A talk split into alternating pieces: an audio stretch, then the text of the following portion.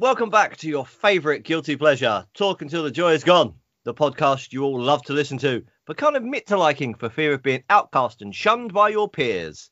I I am a very, very, very sleepy Rooney.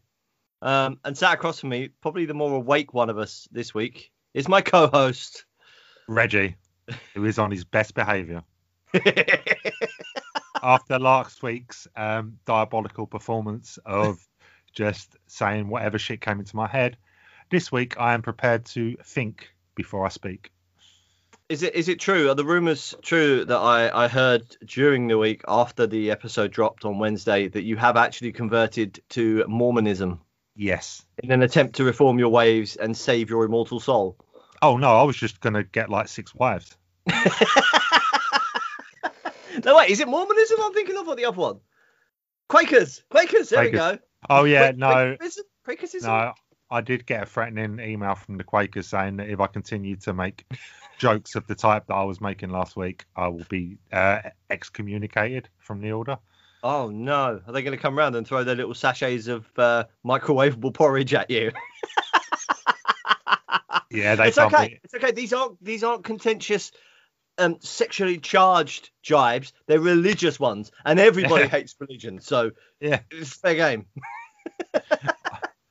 yeah. We keep other than you just using the word, we are not going to mention sex once this week, and mean- next week, and forever on, Touchig will become safe for work. I'm, I'm working on it. I'm planning it. Oh my God! I just I I think as we as we draw the first year of our consistent weekly podcast comes to a close, I feel like we're letting ourselves down. I feel like surely Touchig has some substance. Surely do. we, as people Smut. have have That is our substance: smut, filth, and general unpleasantness. yeah, but we need to be more than that. Like I We need to yeah, be- we, we're now doubling down on religious jokes. what, what more do you need? Smut, general unpleasantness, filth, and anti-religiousness. maybe once a month we can have that life. Touchig. Yeah. Maybe once a month on book club episodes, we can re- revert to our old ways. But for three weeks, we can be a good, positive influence on the internet. We can do wholesome stories and wholesome stories, wholesome articles. No more you can't fuck aliens. No more this girl virgin pregnancy. More wholesome stuff like this week at the country fair. Oh God! What well, there are no country fairs at the moment. This is that, that's the real Oh, reason, yeah. guys. We are actually, you know, in, in in real life, we are we are whiter than white. You know, fucking, you know, straight as a die, sort of a couple of chaps. You know, we we wear polo shirts and everything.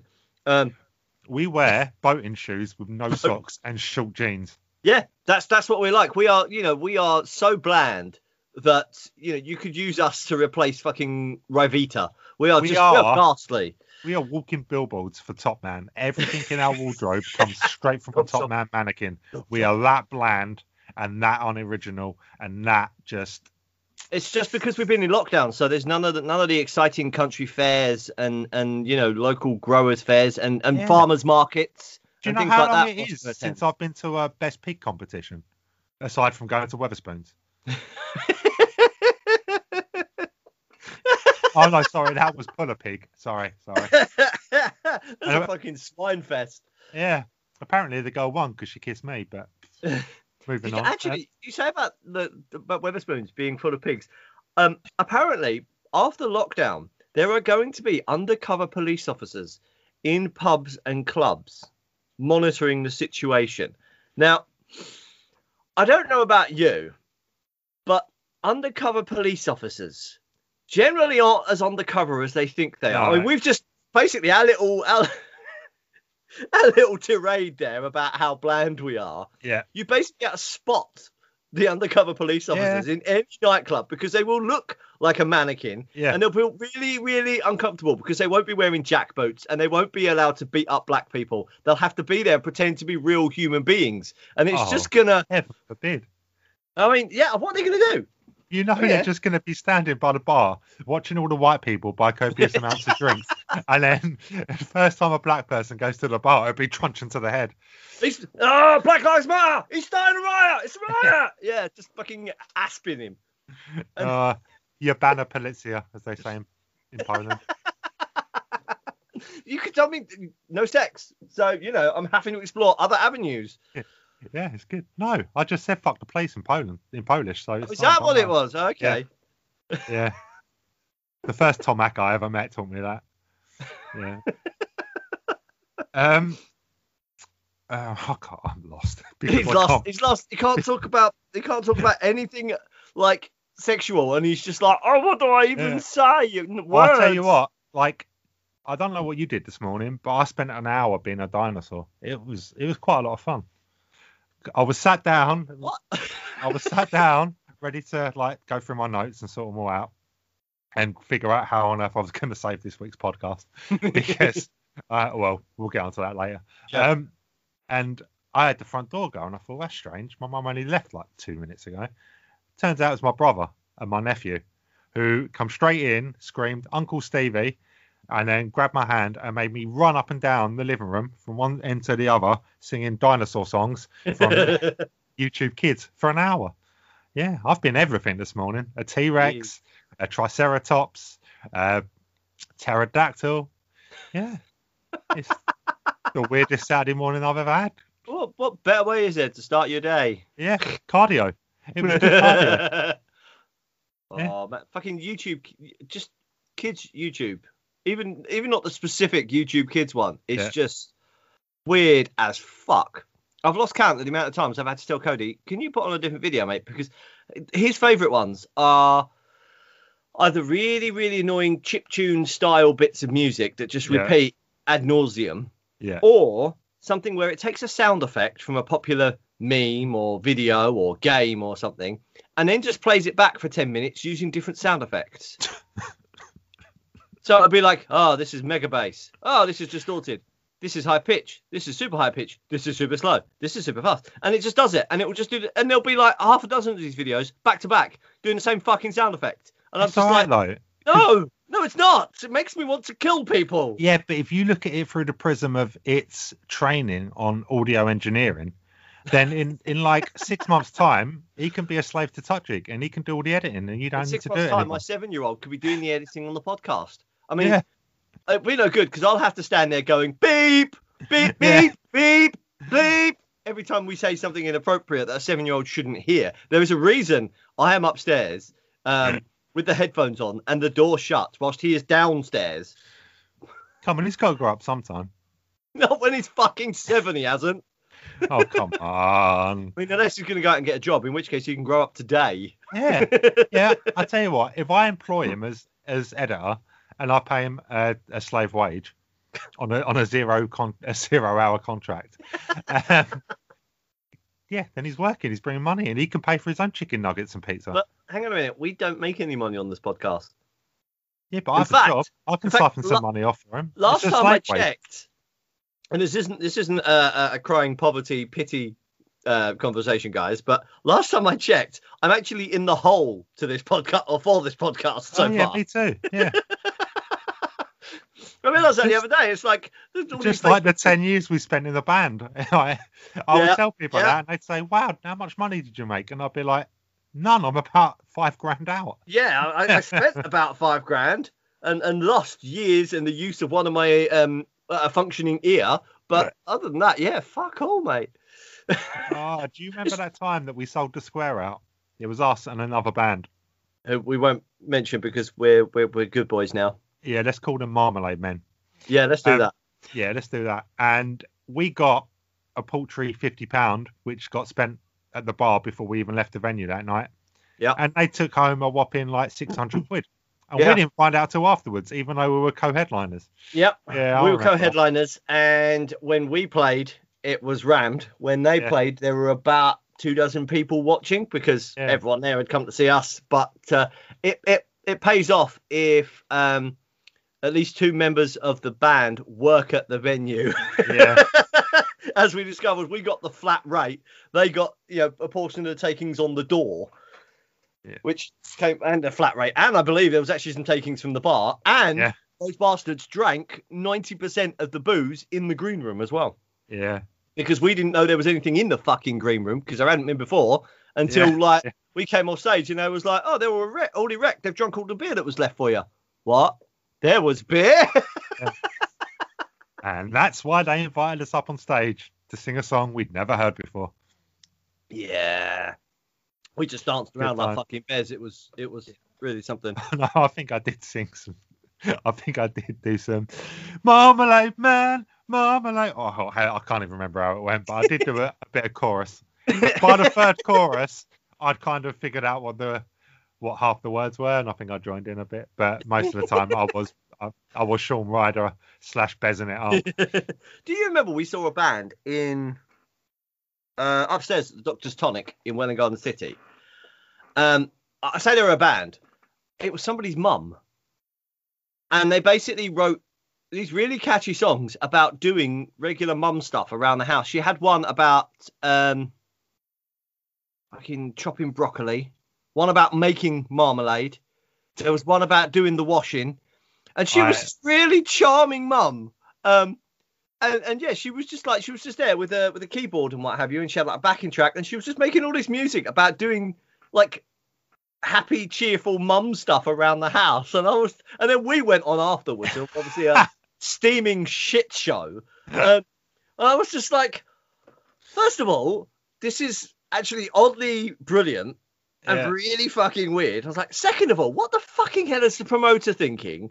Putting this charming mum, and she had all of her mum friends, and her kids were there and everything. And With then we went off. finest. Yeah, and then that was the night where I jumped oh off of the stage over the keyboard. Oh yeah. Oh, I That remember was that, that. night. I don't remember the mum. I imagine I was doing one of the two things I usually did at the Doctor's Tonic. I was either standing downstairs outside, um, taking myself to another plane of existence, or I was wandering around telling girls that there was a huge hole in the crotch of my jeans for easy access. you did that a lot, and it, did it ever work? Because of yeah, Really? yeah, and a couple of um, my the the good memories of that tactic um were all at the Doctor's Tonic. Yeah. Huh. which is why that memory came back to me, and I was like, I can say that. I yeah. can say that. Yeah. Yeah, Yeah, it's because I it's because I've worn them jeans for about a year, so I had plenty of opportunity to be like, easy access, ladies. oh, I remember the, amount- the years we spent walking around in jeans that were literally held together by gaffer tape and spite. yeah, drawing pins. I had a pair that were so ripped to shreds that I had to go. What I had to go and buy drawing pins and just pin like a leg back together Uh, just so I could wear. Assuming you mean safety pins, because Safety drawing pins, pins, are what you use it. on a pin No, no, no, no, no. Yeah, safety. Just you imagine you just just tacking your jeans onto your leg. No, whatever you said. The thing is, I remember I could I can only find pink ones, so there was just this long line of. God, pink- I remember that. Fuck yeah. Remember the jacket I had with the fragile tape on it? Yes, yes, I Yeah. do. And sometimes I sit back and ask the question, why don't why didn't I get laid more?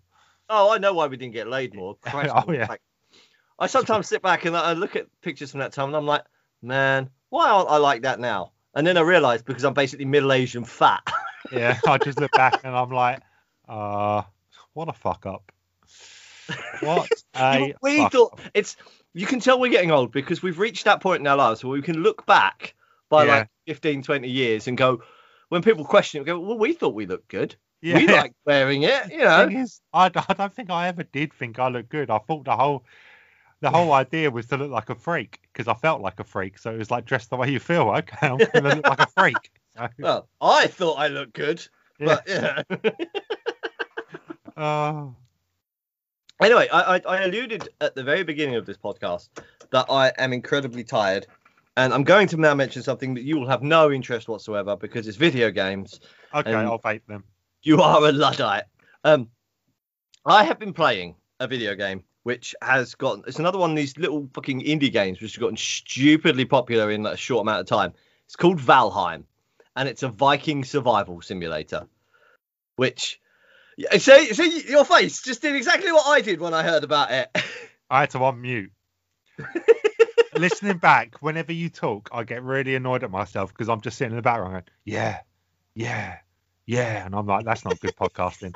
So this time I was like, no, I'm going to stay on mute for the entire time and just enjoy myself and have a vape and listen to what he's got to say. But then I had to unmute because Viking Survival Game sounds fucking awesome. Where do I find it? It's on Steam. I've, I've mentioned Steam to you several times. Yeah, it's like, is it 16 quid or something?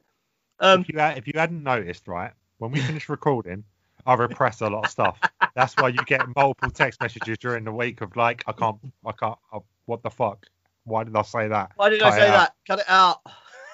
Really, you should you should do that like tomorrow do it on like Sunday because normally by close of play Monday I finished editing Yeah, and then. I get your messages when you listen to the edit and go no no take this out and then on Tuesday I'm frantically going through trying to edit it to get it ready to upload. when we first started, I was so so terrified of podcasting. Well, I was so terrified of like me being a podcaster. I was well excited about doing a podcast. I would have been quite happy to be a producer or an editor or just sit in the background and just be a part of it and just come up with my ideas.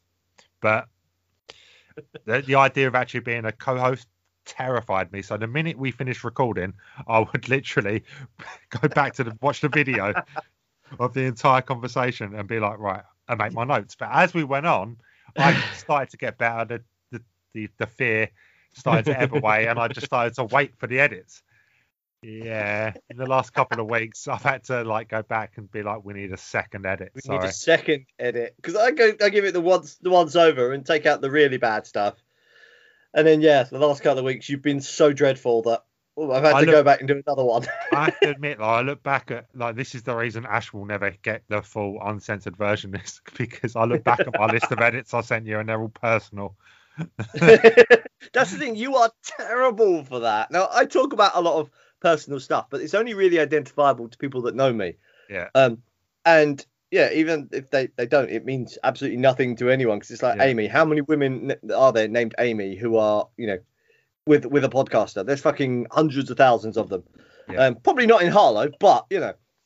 But you mention stuff which you think is a great idea at the time, which is very personal and very personally identifiable, and then you put it out there, and then you suddenly have a like panic when you realise, oh shit, I said that. I shouldn't have said that. Um, really? Yeah. It's because I don't talk in my normal life, and I certainly don't talk about personal issues with anyone. And then we get into we get on the podcast, and suddenly all these things that are pent up in me that I don't talk about in my everyday life rise to the surface, and they're like, "This is our opportunity. We're going over the wall." Go, go. well, then Well- Sni- Sniper Rooney has to come along and pick them off. Come One by one in the. Edit. You can't come. No, you go. You get to live. You, Yeah. I'm only taking your leg off because I have to edit half of that conversation out. to, to be honest, there was a point last week uh, I was almost, I was on the verge of just like begging you, like, can we just cut the entire intro and just go and just Go straight into our sensible discussion of Yeah. enemy the state. I'll record a 30 second apology and we'll just put that in in place of the intro and then we'll just go straight into it. But then I thought, no, if you're going to say these things, you should at least stand by them. It'll be a good lesson not to say them, these things yes. anymore. So Um, I didn't. But anyway, uh, this, this is Viking survival game. Viking Survival Simulator. The, the, the premise of it is that you've died. Like I don't know, something's happening in the the, the, the Norse panthology or, or pantheon, uh, and Odin needs to he needs to get a bunch of warriors. No, you're not in Valhalla. You've What? died as a mortal warrior, and you've gone to Valheim, which is kind of Ah. like this unspoiled wilderness, and basically you get dropped in there wearing nothing but a, a leather shirt. And you, well, it's not even a leather shirt; it's made of rags. Now I can see why you're into this game. Half naked now. well, then you have to like it's a bit. It's got some Minecraft esque elements to it because you have to like go and get wood to make tree uh, from trees to make tools to build a Okay. house to make a fire to hunt and all that sort of stuff. Um, I, I've sunk about eight or nine hours into my single player game in the last few weeks. Yeah. But uh, my gaming group, the the Lunar Arcade that I've mentioned before, they've they you can also set up like shared servers. One person hosts it, and you all go in there and you play together. Yeah. Um, one of my friends has set one up, and we've all dropped in there and done a little bit. We did a little bit last week, and then on Thursday he was like, "Oh, does anyone fancy playing this evening?" So we were like, "Yeah, great, let's go." So three of us jumped in, started playing. Uh, about eight o'clock Thursday night. Yeah. I finished playing 1 a.m. Friday morning. Then had to get up for work, obviously, Friday morning. Did a full day at work. Then we'd agreed that we'd uh, regroup Friday night and do a sesh then as well. So about half Sesh. past sesh, about seven half Sound like seven. a fucking cokehead. I feel like one right now because about seven, half seven last night, we regrouped, we jumped on, we got going.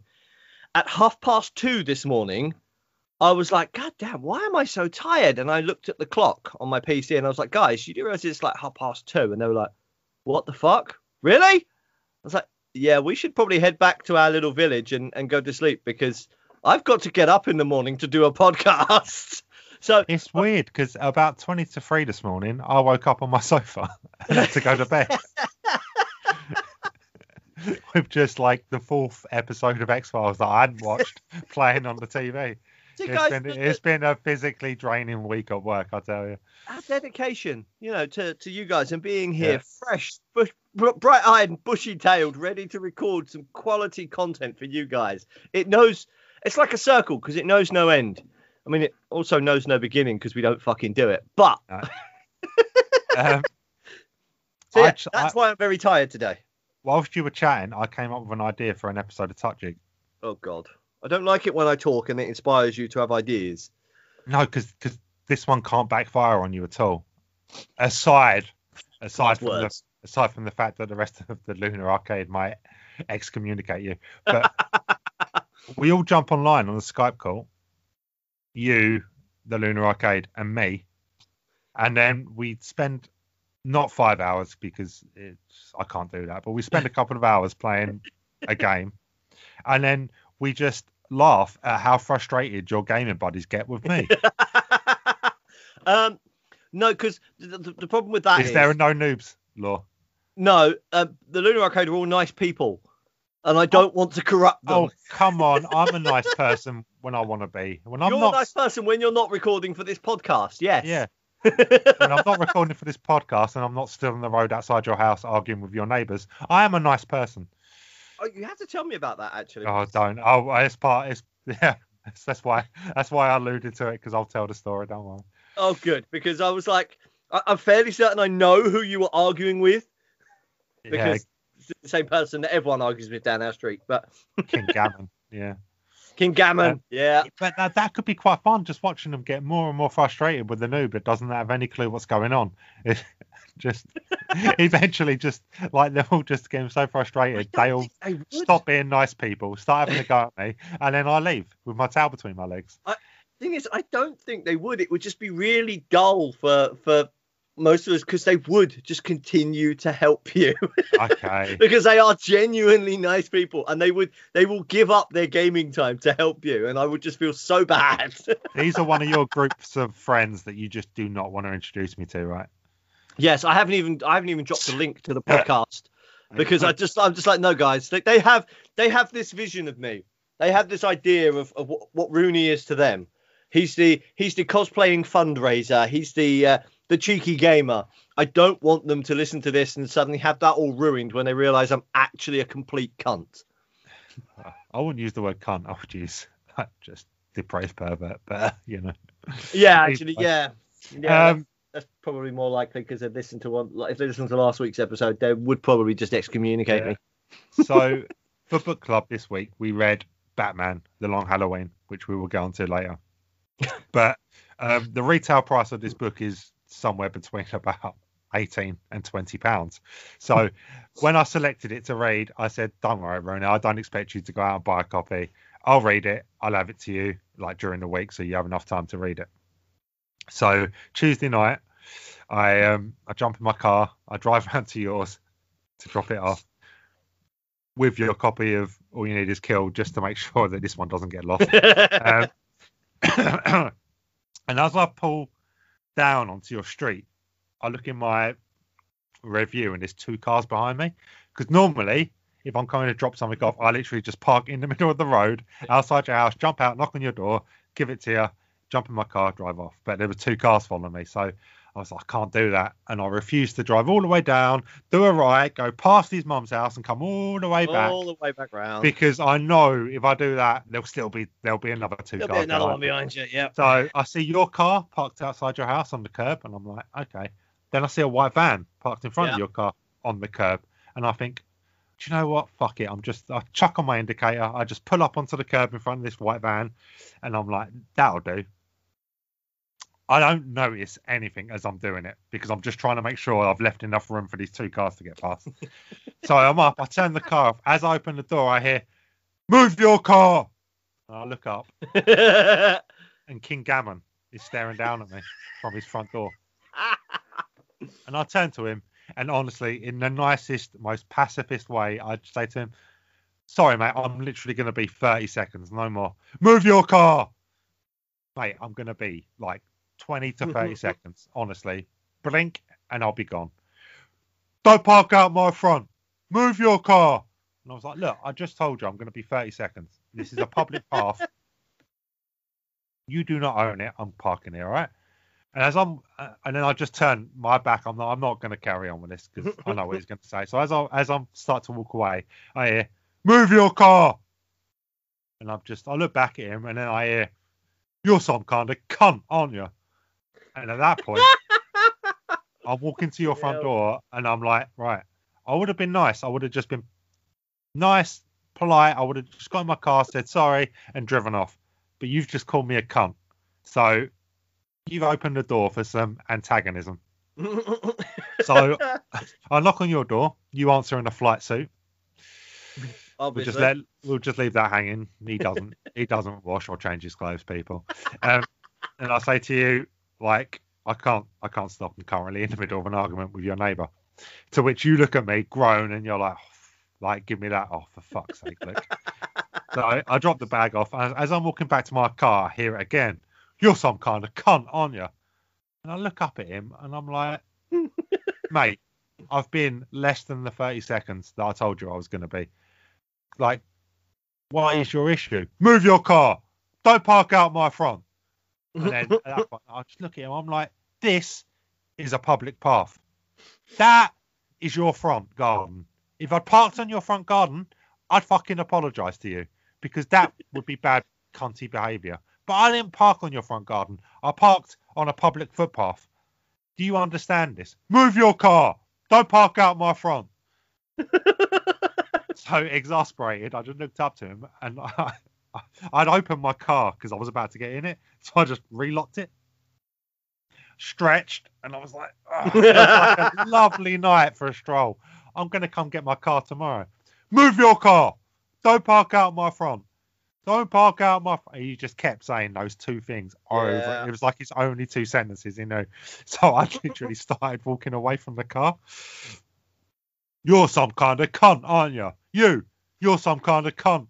So I just turned around. I went back to him and I said to him, "Mate, you should honestly watch who you call cunt in the middle of the street because I'm in a good mood. But if I wasn't in a good mood, you'd be in fucking hospital and I'd be getting questioned by the police right now. Move your car." At which point I was like, "He's not, he's not listening to sense. He's not listening. He's not going in. Don't, don't park out my front." And at which point I just got him. I just started laughing directly into his face, and I just stood there for a good thirty seconds laughing, just laughing at him as he repeated those two things over and over again: "Move your car" and "Don't park out my front." Then I got in my car, wound down my window, continued to laugh for about another twenty seconds, like like doing something that I rarely do in real life, which is make eye contact. So he knows I'm laughing at him, and then I just pulled away and drove off, and he just stood there like like sentry guard at his front door, and I was just like, as I'm driving away, I'm thinking, was he stood there for that specific reason? He's just stood at his front door, stopping people from parking, like telling people not to park on Oh, his front. I shit you not, right? He has got this weird thing in his head that he's like the sheriff or something of our of our little street. Okay. Oh, I remember. Oh, he was talking, talking to Amy uh, just after we moved in, and uh, yeah, yeah, oh, I'm uh, I, I've lived down here a long time, and uh, yeah, people around here. I'm sort of thinking myself, uh, keep an eye on the place, you know, a little bit, a little bit like the sheriff of the street, you know, keep an eye on things, make sure everything's all right. You know what I mean? Did he actually call himself the sheriff of the Uh-huh. street? He said this to Amy. This was about this is a few months after we moved in. Oh Um, no! He was uh he was a bailiff, a court bailiff, I think, at some point. Oh, so he was just a nasty cunt that come around your house and took stuff away and took. No, no, a court bailiff. Oh, a court bailiff. Okay. Yeah. Um.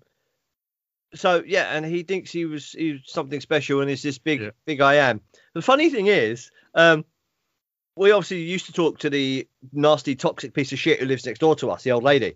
Yeah. And um, she got all the gossip from everyone, especially his wife, who uh, came home one day to find out that he had decided he was leaving her No. had taken all of his stuff, taken all of the food from the cupboards, the fridge, the freezer, What? and buggered off to his brothers.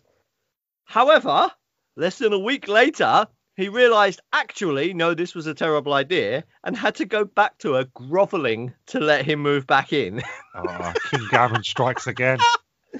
Ah, he is such a knob, he really is. I Does look he- forward to seeing him now. He will stand there on his door, like uh, the, the doorstep there, Yeah. just sort of like, yeah, Yeah, that's Yeah. it. You Yeah, literally just looking his- up down the road, hands on his, hands hip, on his like, hips. Yeah. yep, yeah, all right, all right, evening, how you doing? Yep, yep, yep, yep. So so so during the week, when I when I find a spare hour, can I bring a deck chair, put it on the on the public of his house, and then when he's and then if he says anything, I'll just be like, "Don't worry, I'm your deputy." Listen here, sheriff. Yeah. Just call me Robin fucking Hood.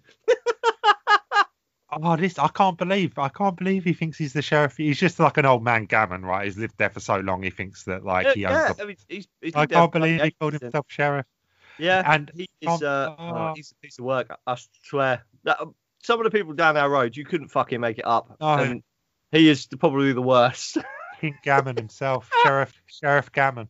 Um, but it's it's it's remarkable how we're talking about someone that wants to like you know police the streets and stuff, because it plays straight into my intro and my idea of how we're going to make Touch It great again this week oh, oh, here we go. Without, without the sex. without sex, Yeah, Without sex. I've got an idea for you and William to make us great. Oh God. But before I can get into that idea, I need to like somebody set precedent of this idea. Not in this country, although I'm sure some people have, but somebody named Phoenix Jones has set precedent for what I want you and William to do. God, I, re- I recognise that name. You do. Phoenix Jones, born Benjamin John Francis Fodor in Texas in 1988. He is a real life superhero. no, he's not. He's a costumed vigilante. He's Either not way. a superhero. He I know. like no The- superpowers. the accepted term for these people is real life superhero, which I always thought was a bit ridiculous because they have no superpowers and they're not really heroes. But that's the accepted term. It's okay because I have a pen. So costumed. He's being a costume vigilante. A real life superhero just sounds a bit crap. But being a costume vigilante, that's something I can get behind. Right, take two. Born Benjamin John Francis Fodor in Texas in 1988. He is a costumed vigilante. Uh huh. Yeah. Initially, he put on his ballet in order to intervene in a public assault. By the What? way, Valley. yeah, I know I, had to, I have to explain it to you. Ballet is street for balaclava. Fucking hell. Okay. Initially, he put on his ballet in order to intervene in a public assault, but later he adopted a full costume and the moniker Phoenix Jones. Between 2011 and its dissolution in 2014, Phoenix ran the Rain City superhero movement. In was like a whole three years. Sorry, like I come to the end of the page under after superhero movement, and I thought, yeah, that's good. And I turned the page and I was like, oh, I missed half the half the sentence. So yeah, he did this in in Seattle, Washington. That that Seattle was his Gotham. It was his metropolis, and that is where he did a lot of good work as a costume vigilante. He says Jones says the best way not to be confused by the police as a criminal is to wear a super suit, right? His super suit comprised of a dragon. I was doing so well. A dragon skin branded bulletproof vest and stab plating. He also carried a stun baton, pepper spray, handcuffs, and a first aid kit. So he's a bit like Batman. He is a bit like a shit Batman. Yeah, a shit Batman. Yeah, Yeah, yeah. I, I do like the idea of a stun baton because I think they're pretty cool. yeah, we'll get one of them for you and William. I think they're illegal in this country, but you know. so Okay. is so is what he was doing, BT Dubs. Before you get too far into this, what he was doing is illegal in this country. I can see you just like ah. Another idea. Another week.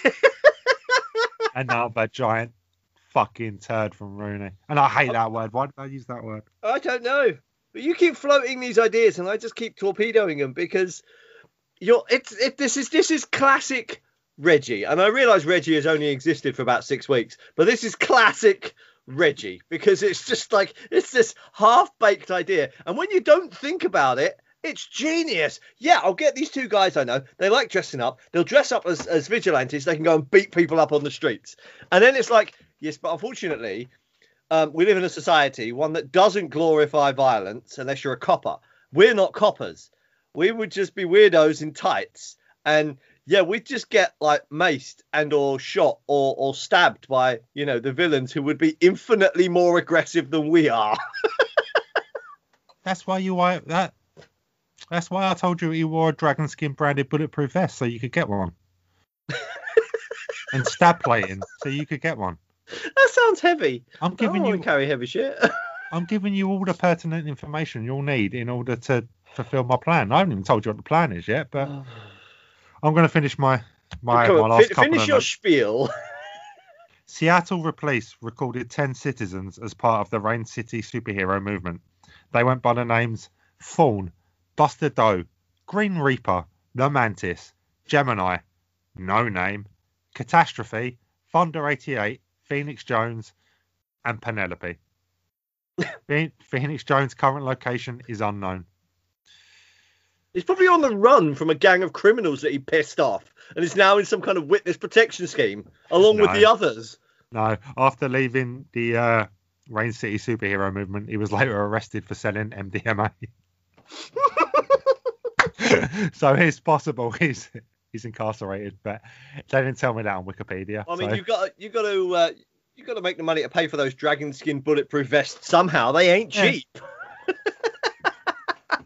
so based on based on the costume vigilante, Phoenix Jones and his array of accomplices, I thought you and William, yeah, you and William could dress up like like two different Judge Dredds, Judge Rooney and Judge William, and then you could go in and clean up Terminus House, much like Dredd the film. Terminus house.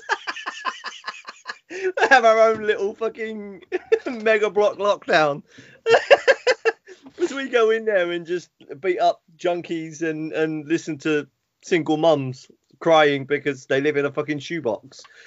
I don't. live in in a fucking office building. They live in an office building. It's like seriously, guys. If, if you want to see, you know, new age dystopia, look into one of these these uh, converted, and I use that phrase in the loosest possible term. Um, look up one of these converted office buildings that are being used to to rehome people. Most of the people in there have been moved from the fucking boroughs of London out into Harlow, above a bus, uh, next door to a bus station, above a multi-story car park in a converted office block. And Don't forget yeah. Mecca Bingo. oh yeah, no, yeah, there's Mecca Bingo down there as well, isn't there? Yeah, That's, Mecca Bingo um, is like is like the foyer bit where all the shops are in in in the building in, In Mega City One. Yeah, in Peachtree. I couldn't remember the name. Yeah.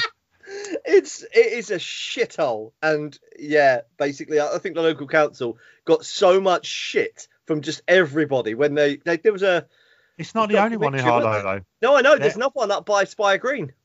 There's one down by uh, Gateway where I used to work. Yeah. There's another one, Bush Fair.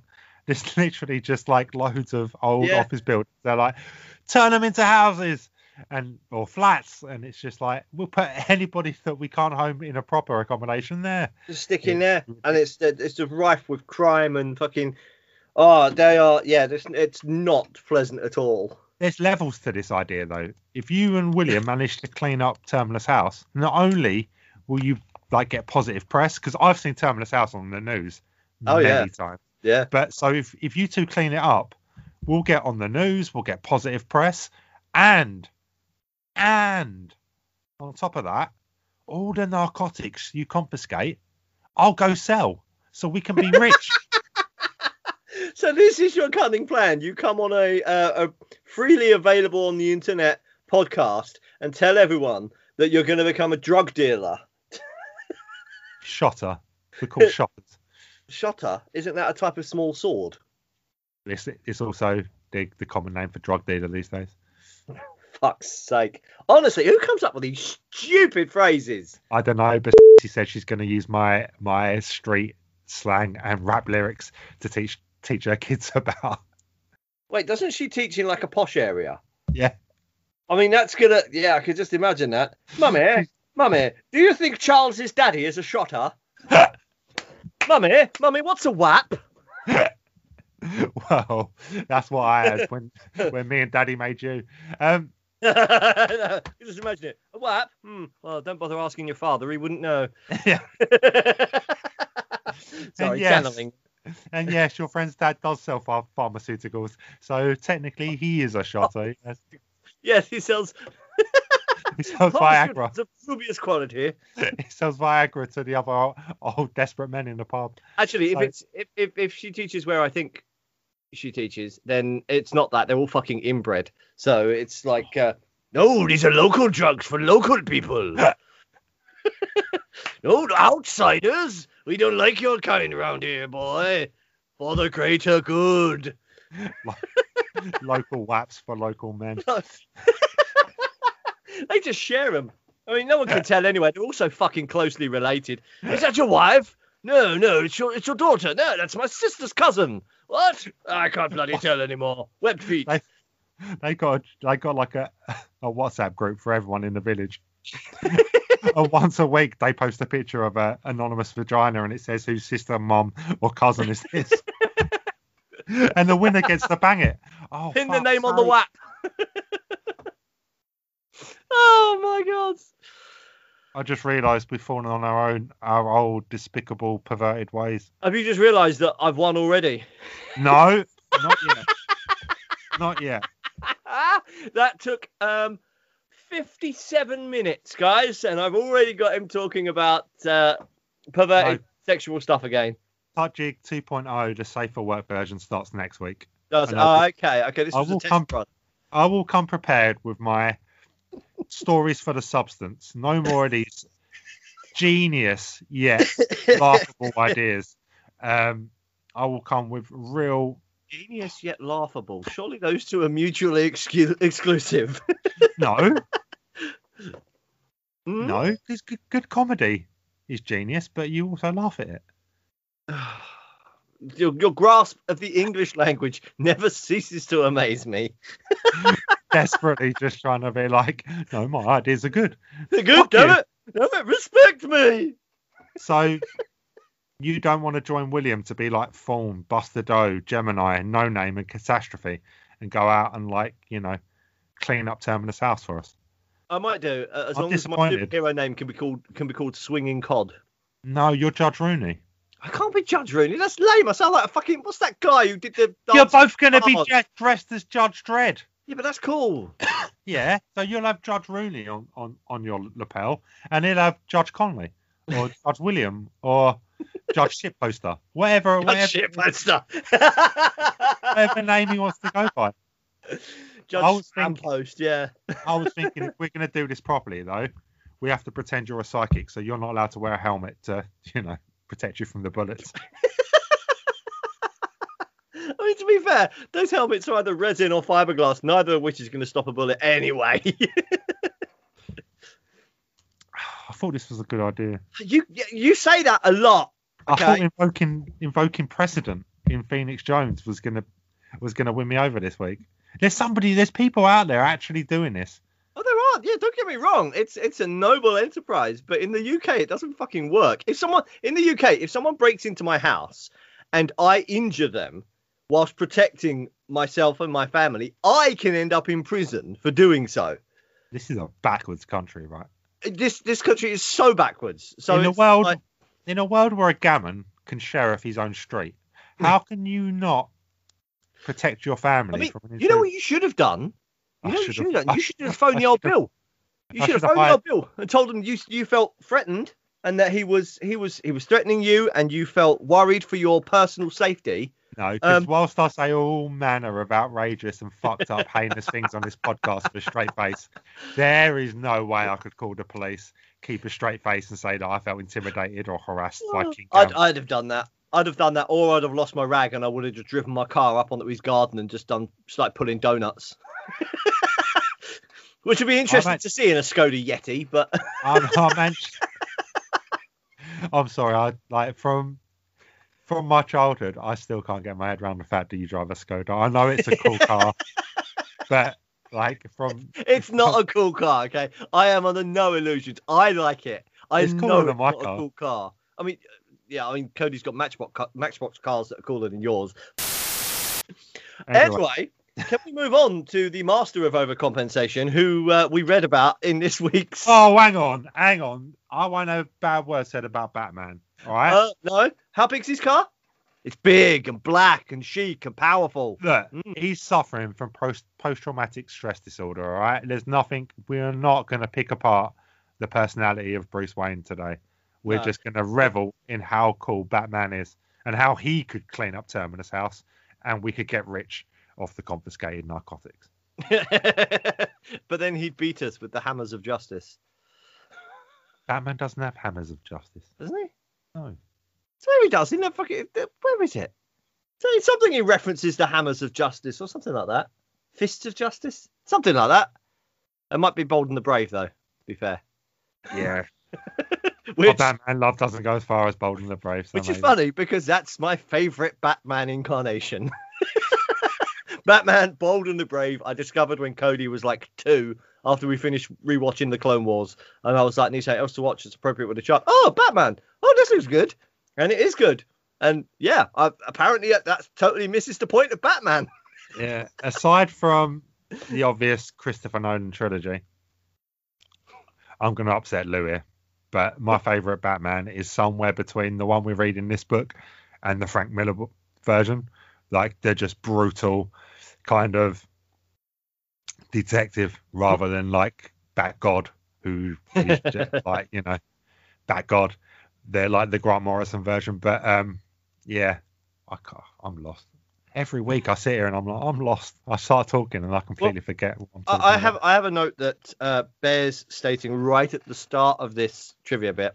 Rooney doesn't like comic books. Mean, pretty much.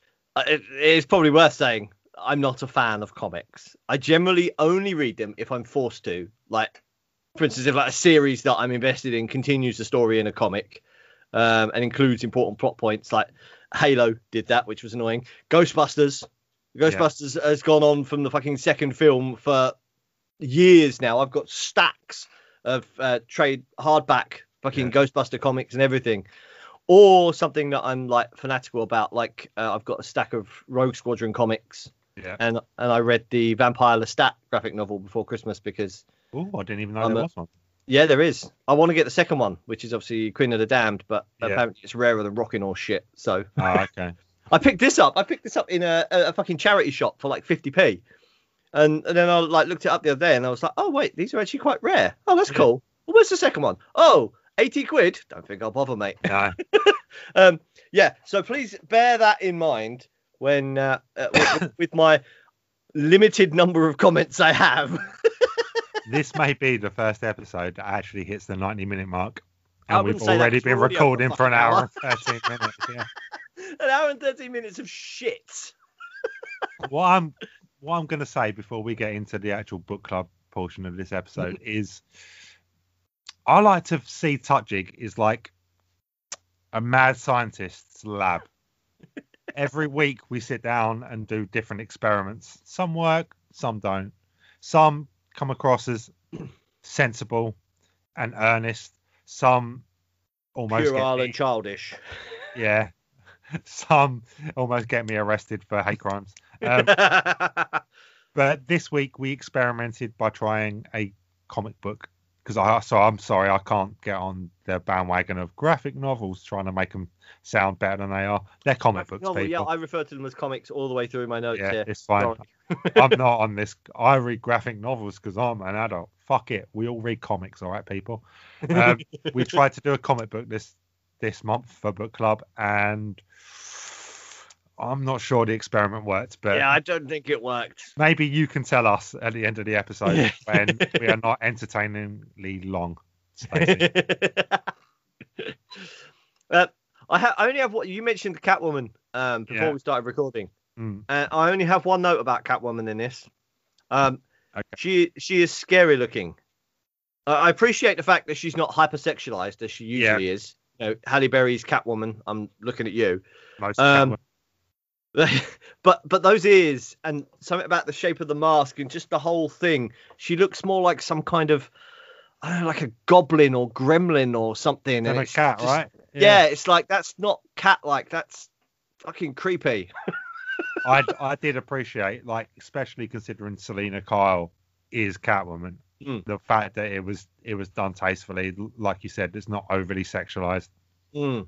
Um, I think they had the same approach in The Dark Knight Rises because Anne Hathaway is incredibly attractive woman, and Yeah. that could have been handled much different by a Yeah, different yeah. studio or a different director. But even though she does look incredibly hot as Catwoman and as um, is etched in, in my mind forevermore, um, the fact that like they did that was really appealing to me, and it's really appealing to me in this book as well. That it's not all like fucking. I'm wearing a cat suit to jump around.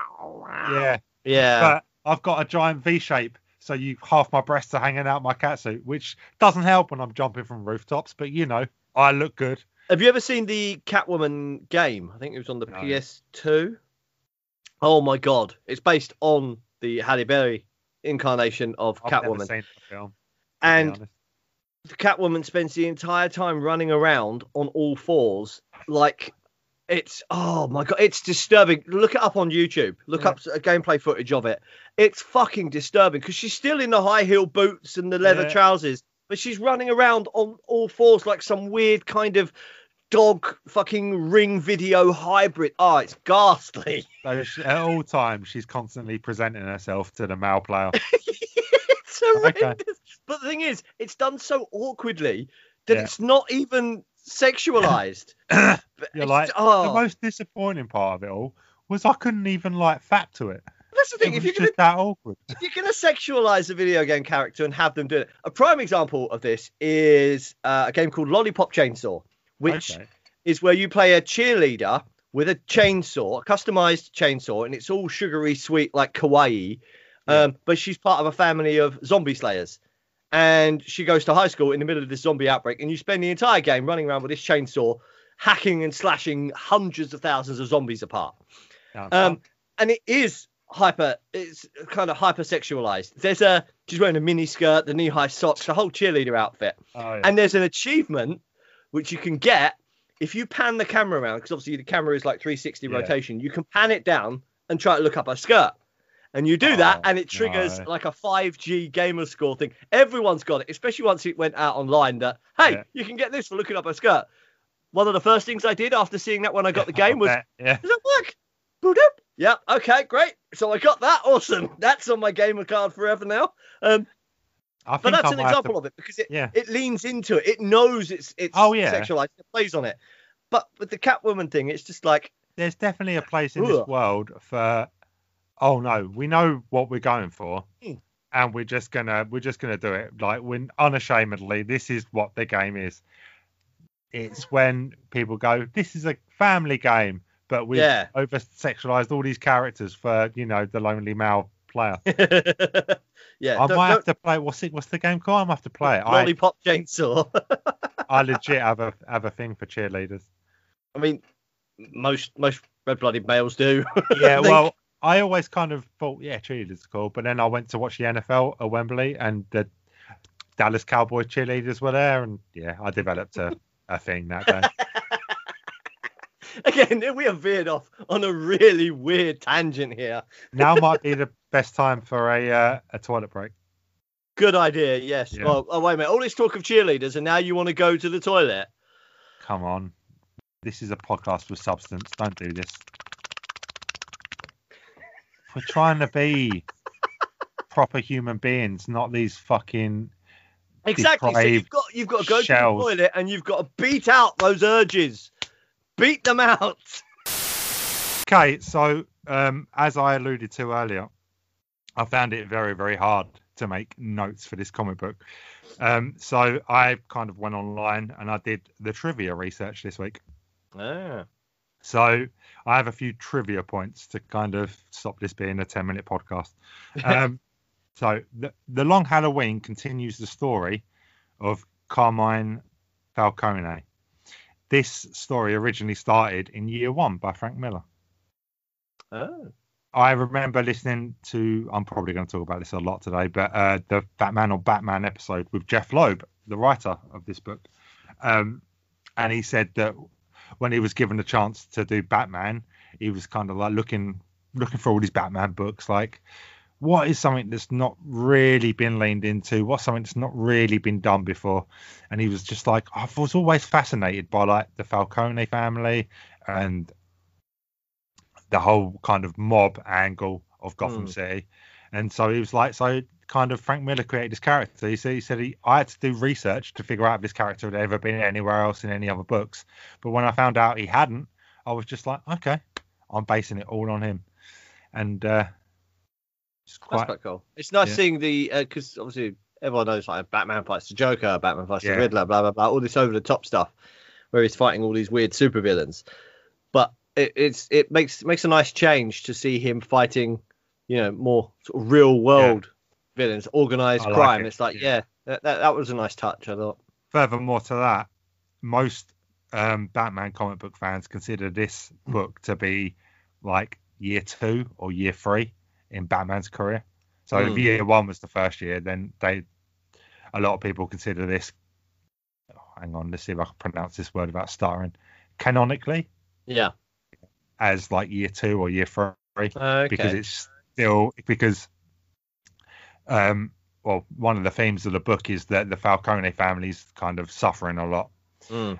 and they keep trying to deal with it mob wise like the the way the mob would deal with it but eventually they kind of go out and start getting these super villains Mm. one a month to basically come in and try and fight on their side and like a lot of people see that as like the rise of the of the rogues gallery in in Mm. batman's uh, in gotham sorry or batman's universe whatsoever um david s who worked with i'm calling him sir christopher nolan because it's, it's only a matter of time really on the dark knight trilogy has stated that a lot of the inspiration was taken from this book the idea that batman does so much damage to the mob that they hire freaks to fight is directly used in the Dark Knight with the Joker, and in the Dark Knight Rises, the line "I believe in Harley Harvey Dent" is taken directly from this book.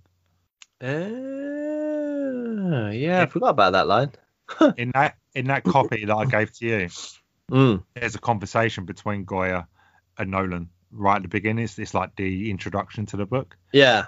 Yeah, and they talk about like, well, they mainly focus on the idea that um, then Batman and Gordon come together on that rooftop to have their Mm. conversation about this is how we're going to deal with it. Like, we're going to do what we can, but we can only do so much. So they turn to Batman as kind of the person that can break, well, not break the law, but can kind of push the boundaries of what is Yeah. acceptable. Which, if you read, if you think about the Dark Knight trilogy, it starts with Batman, but by the time, sorry, I've suddenly got all kinds of gas. Um, by the time we get to like the Dark Knight and the Dark Knight Rises, it is the storyline is very like focused on those three characters and what those three characters, their different roles, the yeah. the way they're all doing the same thing, but they've all got different ways of doing it. Um, this really is going to be a short episode, I'm telling you. Jeph, Jeph Loeb and Tim Sale teamed up for two sequels to this book: Batman: Dark Victory and Catwoman: When in Rome. Yes, I did see that. Yeah. I immediately made a note that if I ever see that come up on any suggested reading lists, I will just burn that reading list because I don't need any more of that creepy ass Catwoman in my life. Fair enough. Um, I think all the listeners now are just like screaming, "Let Rooney do the trivia in the future." I think they're all just like Reggie's trivia is dry and unappealing and quite boring, but at least Rooney finds interest in trivia. At least Um, you've got, have you got a death count? have you got a body count for the for the book? No. Ah, what? Um, um, it has often been rumored that the new Batman film, The Batman by Matt Reeves, is inspired or is a direct adaptation of this book. I had heard that mentioned. Yes. Yeah, I made a right tit of myself once. I was talking to a comic book Batman fan, my friend Nidge, and I was like, I can't wait for it. It's, apparently, it's based on Hush, the Batman book, and he just looked at me and was just like, Oh my god, you're such a fucking idiot. It's based on the Long Halloween. So yeah, I, I thought I'd bring that up and tell a story of how I was an idiot. Yeah, again, and I'm trying to find my phone so I can find a body count, but I can't find my Oh, phone. I'm doing the same. I'm googling it, but Oh, there's, you Google there's it. no easy answer. Um, much like The Dark Knight Returns Part 2, I swear this is a trivia note and not just an advert. Much like The Dark Knight Returns Part 2, uh, sorry, The Dark Knight Returns two part animated film that we Mm. are halfway through covering on Touching, a two part animated version of this is expected this year, which fills me Oh, with really? glee. Yeah. Okay. Um, I can't find a body count. That's the end of my trivia slash adverts for Batman. well, yeah, okay. So uh, reach out to us, ladies and gentlemen. Let us you know. Let us know who you think did the trivia better.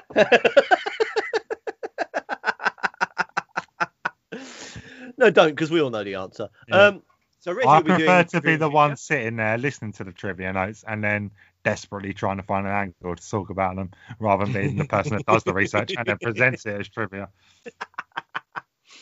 Oh,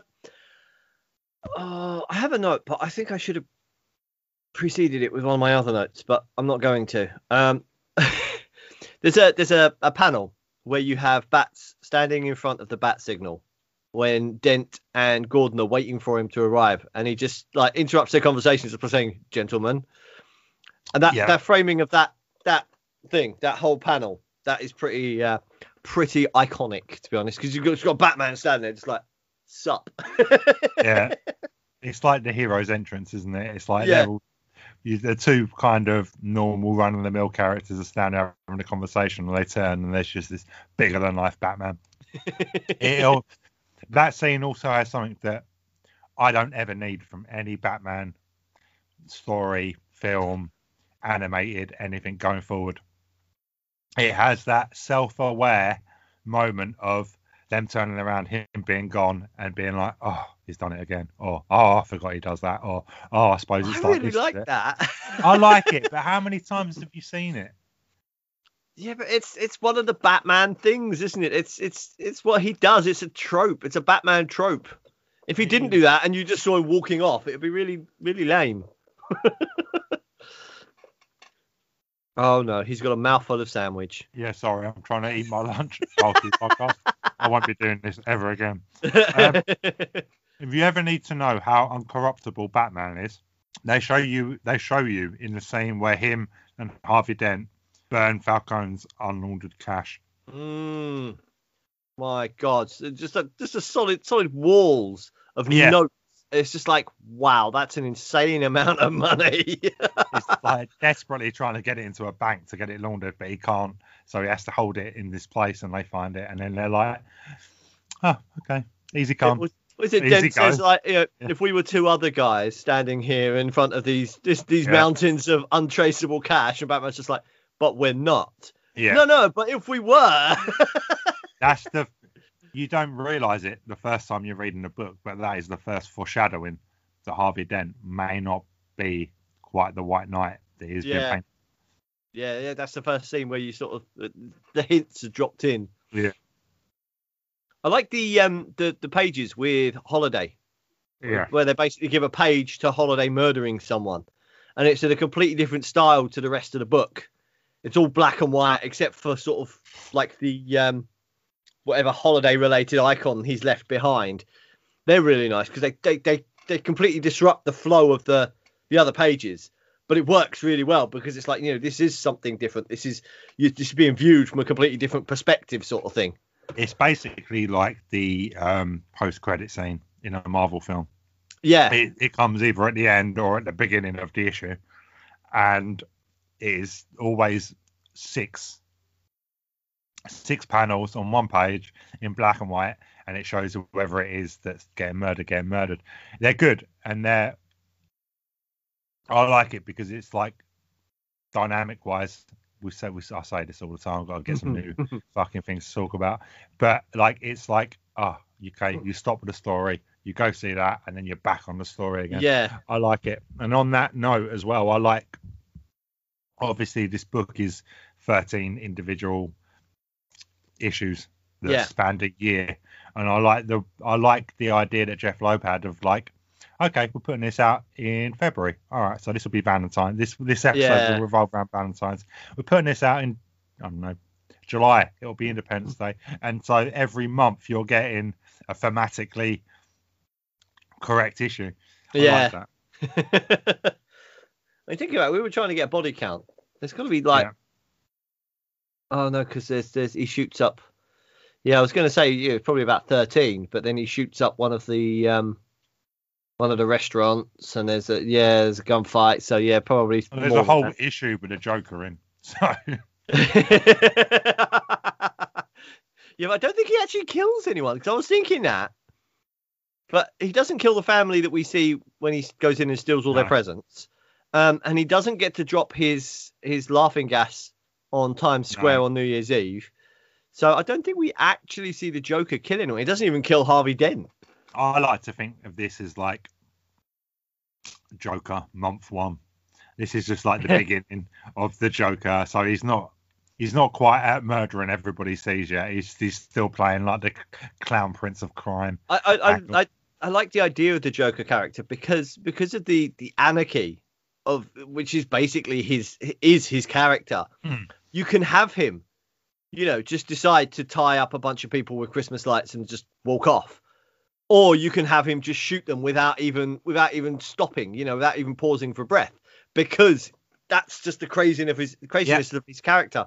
So you you, you see the Joker on screen, you don't know, oh, that's it, someone's going to die, or No. oh, these people are safe because the Joker won't kill them.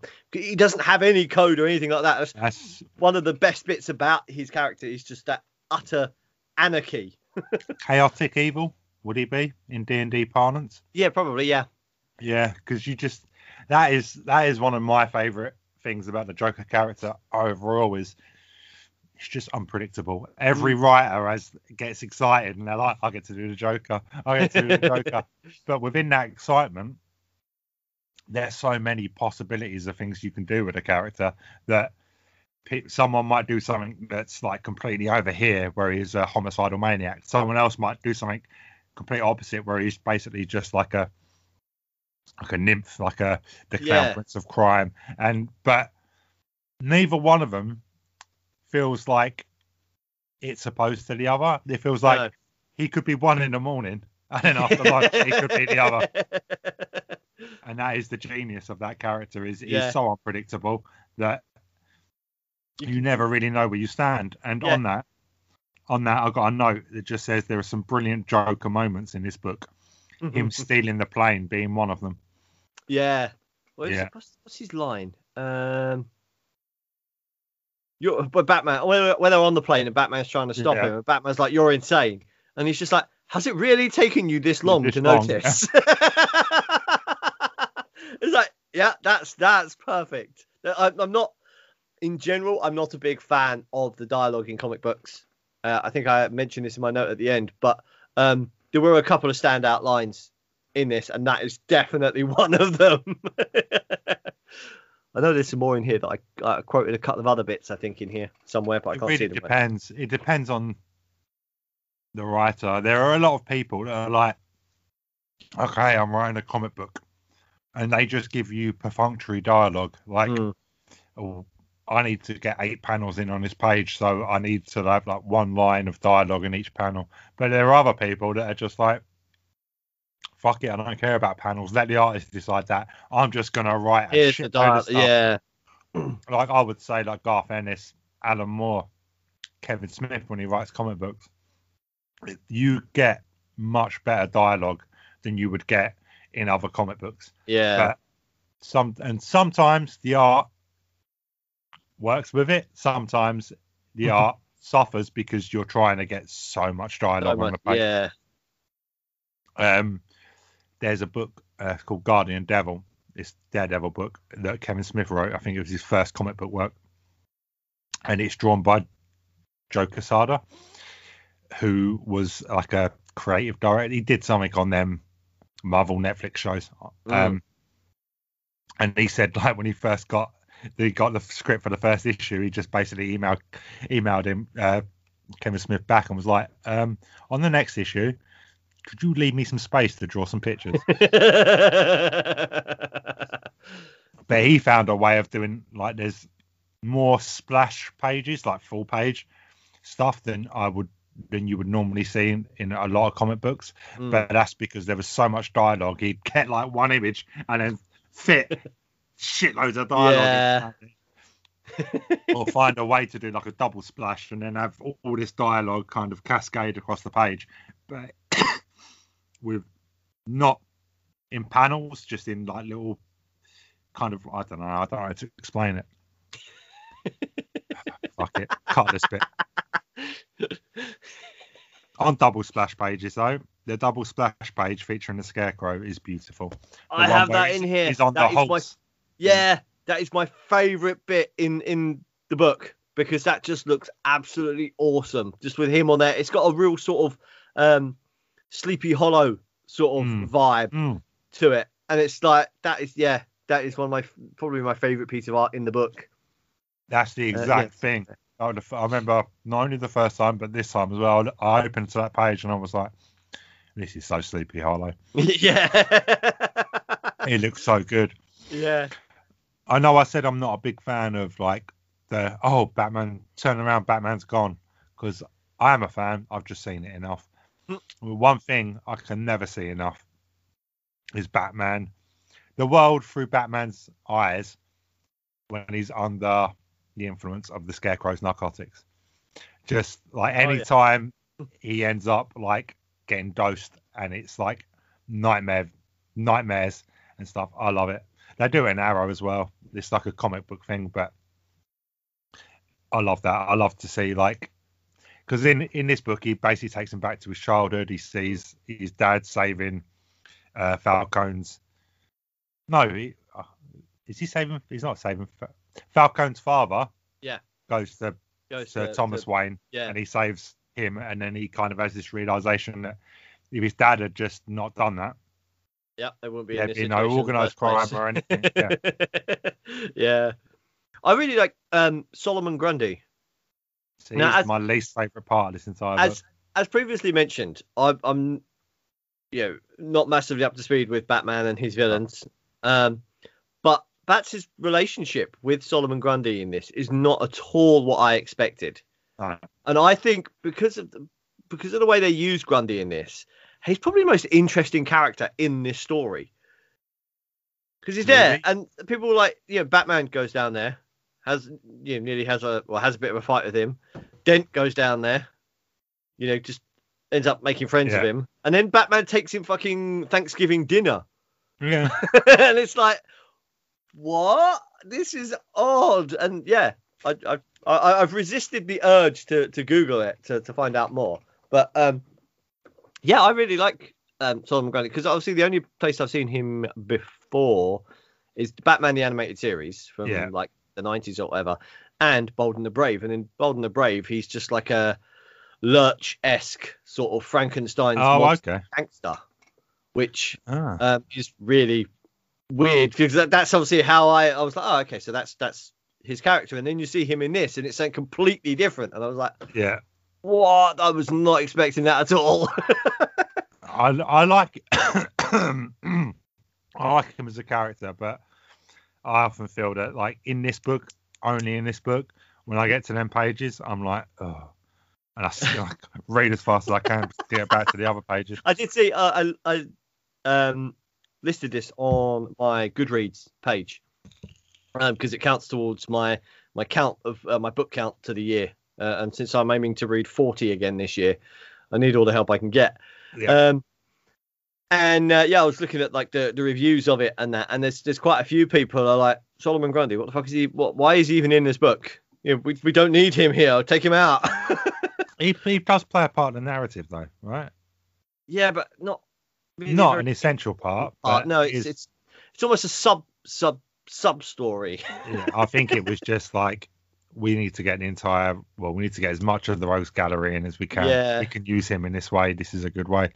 But it, there's also a character moment when Batman takes him the the thanks Thanksgiving ah, Thanksgiving dinner.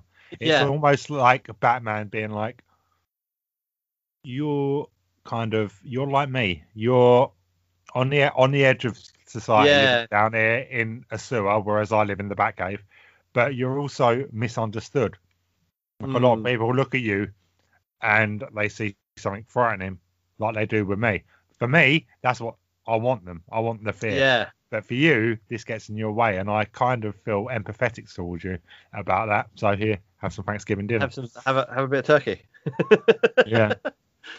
Um, it there's a there's a scene. Well, there's a the whole section in this book, um, and it, it it kind of jarred a bit for me because it's weird. You get to see the Joker and Batman effectively doing the same thing, Hmm. traveling around Gotham asking who is Holiday. Obviously, that's towards the latter part of it, um, and they're both just going around in their own unique ways asking the same question. And it also um, as a as a follow on to that note, for the world's greatest detective, Batman yeah, takes spends over a year. Yeah. Batman spends a lot of time asking people, "Where's Harvey Dent?" Yeah. It's like, "Who's Holiday? Where's Harvey Dent?" I mean, that, that's not really detective work so much as just visiting different people and saying, "Do you know where he is? Do you know where he is? Because I This don't. is- Do you right know?" there. this is year two. All right. He spent year one building a costume and learning how to fight. Year two, he's he's honing his detective skills. okay, Batman. Anything to protect Bat. No, no, it's not his fault. Oh my God! Leave Batman alone. Yeah. We're never doing Batman again. Um, yeah, I I do want to go back to something you said though. The idea of Batman and Joker both searching for holiday, but in their own way, is an exploration of one of my favorite things in in Gotham City, which is the complete opposite end of the scale of Batman and the Joker and how they're so different. The Joker is pure chaos. He's whatever he like dog chasing cars. He's whatever he wants to do in the moment he does. Batman is uh, very thought out, very kind of everything is planned down to a T. Like there's such structure and order to the way Batman goes about Yeah. things. And I think the idea of them both looking for him in their own ways is a little way of saying like they're both trying to do good, but Batman will do good by actually being good. The Joker will do good by just killing whoever he needs to kill to get uh, the answer he needs. yeah, I mean, to be fair to to be fair to the Joker, his uh, his plan to you know take out Holiday, everyone, which yeah. is kill everyone. uh, Much as you know, so, sociopathic as it sounds, it's a pretty solid idea because it would work eventually. Yeah, I mean, you'd never know when to stop, really, because you know you'd have to I keep mean- killing people. I mean, if you want a real life example, the Illuminati are doing it to us right now with COVID. The Illuminati are currently making Thanos very, very proud. Oh. oh, snap. Um. Oh, I had a note then, and you've derailed me with your bullshit. The fuck? Uh. Oh. For if the Illuminati are listening, I've got my eye, in a triangle tattoo, and you know, I'm just No, waiting don't for you have to have a? You've got to have a. You have to do that um satanic initiation ritual, which gives you a black eye on your left eye. Do I? saw, saw some nutter on Facebook the other day. It was on like some post about you know stop being a cunt, wear a mask, and someone was all like, "Oh no, no, it's Illuminati, New World Order, blah blah blah, lizard people," and it was like, "Oh, it's all, it's it's apparently the the both the the, the COVID nineteen um, was created by the satanic cult that actually secretly runs the world. Yeah, obviously. Um, and they also made the vaccine, which is going to alter our DNA to make us more susceptible to demonic influence. And then they had this picture, it's this fucking collage of famous people over the last fucking 20 years who have some at some point had an injury around or to their left eye, and they were like, Okay. "This was all done. This was all part of the initiation ritual, the uh, ritual, the satanic initiation ritual. Um, you have to you take this wound, and and it's yeah." And I was just like, you know, that should have been fuck. this week's intro, not Phoenix Jones. I'll see if I can find it. Um, Um, I was just like, what does that mean? That Lisa Left Eye Lopes is like Yeah. the, the head of the cult, or fucking what was her name? The dreams can come true. Do do do. Like the, the eye patch, Gabrielle. That's it. Yeah. oh my god, how, where did I? Jesus, where did I pull that knowledge from? I can't remember what I did yesterday, but you, you start singing a song I haven't heard in 25 years, and I'm like, oh, fucking Gabrielle. it's because we're getting old. We can Yeah. remember shit from our childhood. Can't remember why I went into the fucking kitchen though, because No. old age. Um, I'll find that and I'll, I'll send you it so Yeah. that you can. That, that'll be next week's intro. That's one to look forward to, kids. No, no, that's far too dicey. That could lead to far too. You could just leave out the sex ring bit of it No. because everyone's fed Oh. up about Prince Andrew anyway. Oh, we're going to do sex rings. We'll talk about, oh, what are their name? What's their name? Pizza Express. What? Pizza Express. Uh, Is it them? Explain. Uh, there, there, there's some conspiracy theory that like um, Pizza Express is actually a front business for a paedophile sex ring. Okay. Yeah, and apparently if you go based in there on- and Based on what? Like, I, I, I know, that, I know that nugget of Prince Andrew ties into it somehow. oh, okay. Um, and yeah, yeah, I think it's like this global paedophile sex ring fronted by um, Pizza Express. And you, if you go in there and you have a black card, I think Okay. that's what you have to, and you go and flash it. They take you into a secret room out the back that the normal Fuck employees children. don't know about to fuck children. Yeah. I, I know, right? What the fuck, internet? Next, I think they're called Nexum. Was the who I was going to bring up? I watched a documentary about it. Keith, I know, I know his name. The leader is Keith Raniere, and Nexum, and they got. um Do you know who was part of it? no. Oh, who's the girl who was in Battlestar Galactica, the Asian one? Oh, uh, Grace Park. Yep, she was part of it. So I was the the Mao engineer. He was part of this this weird cult. But event like eventually this cult like kind of went on over time and it got bigger and bigger. And um, at one point, one point, all of the women in this special section of the cult, like the top tier of this cult, had to get his initials branded on their vaginas and take pictures and send them to him. I've heard about that. Yeah. Yeah. Nexus, Nexus, Nexum, I think it's called. I'll figure it out and I would actually talk about it properly one day. Seriously, we do need to do our, our conspiracy theory spin off because they are hilarious. I think we should do it. There's this book I love. Well, this is this is writer I love called Jon Ronson, and he did this book called Them. Oh, yeah. Um, them uh, Adventures with Extremists. We're gonna read that for book club, and that is gonna be like the conspiracy episode. It's Oh, great. my There's God. this whole chapter where he goes to um, this place in oh, somewhere in America. Once a year, they have yeah they have this um, the New World Order apparently get together in this one place, and they do rituals. And there's this big ritual of an owl, and but all the world leaders are there, and he sneaks in. and, yeah, it's brilliant.